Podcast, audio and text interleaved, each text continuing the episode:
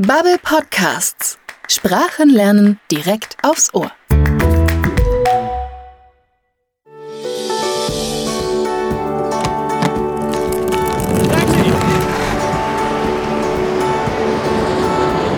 Sit back, relax, and enjoy the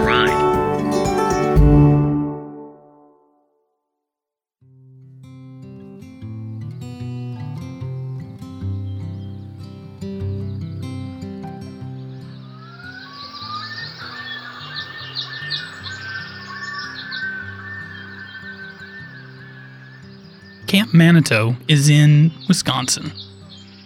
I started going there when I was eight years old. And every year I went to summer camp for one week. It was always the best part of the summer. We played games, sang songs,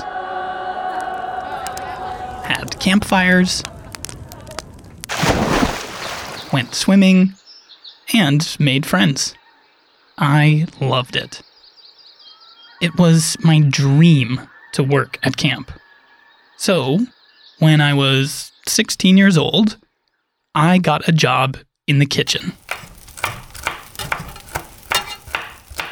After one summer, I became a counselor. Every week, I had a new group of kids to watch. It was a bit like babysitting, but a lot more fun. One week, my friend Simon and I had a group of 15 year old boys. They were in their last summer at camp, and we wanted them to remember it for forever. We asked them, What do you want to do more than anything?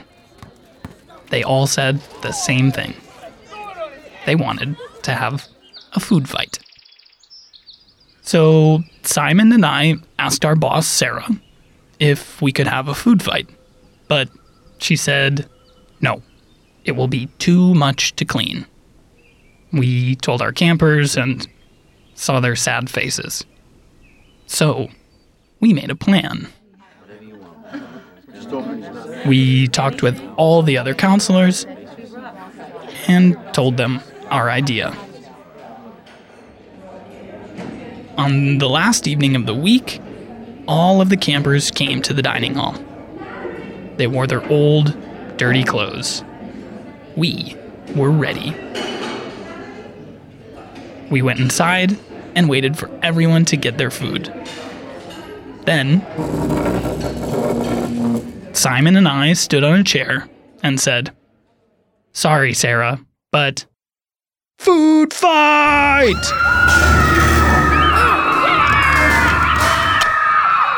It was an explosion. 200 kids picked up the food on their plates and started to throw it. The room was filled with flying tater tots, green beans, corn, milk, juice, and cake. It was just like a movie. After only 30 seconds, the camp director ran into the room and shouted, Everyone sit down now! All of the counselors come outside! She was not happy. She shouted at us for a long time and then told us to go inside and clean.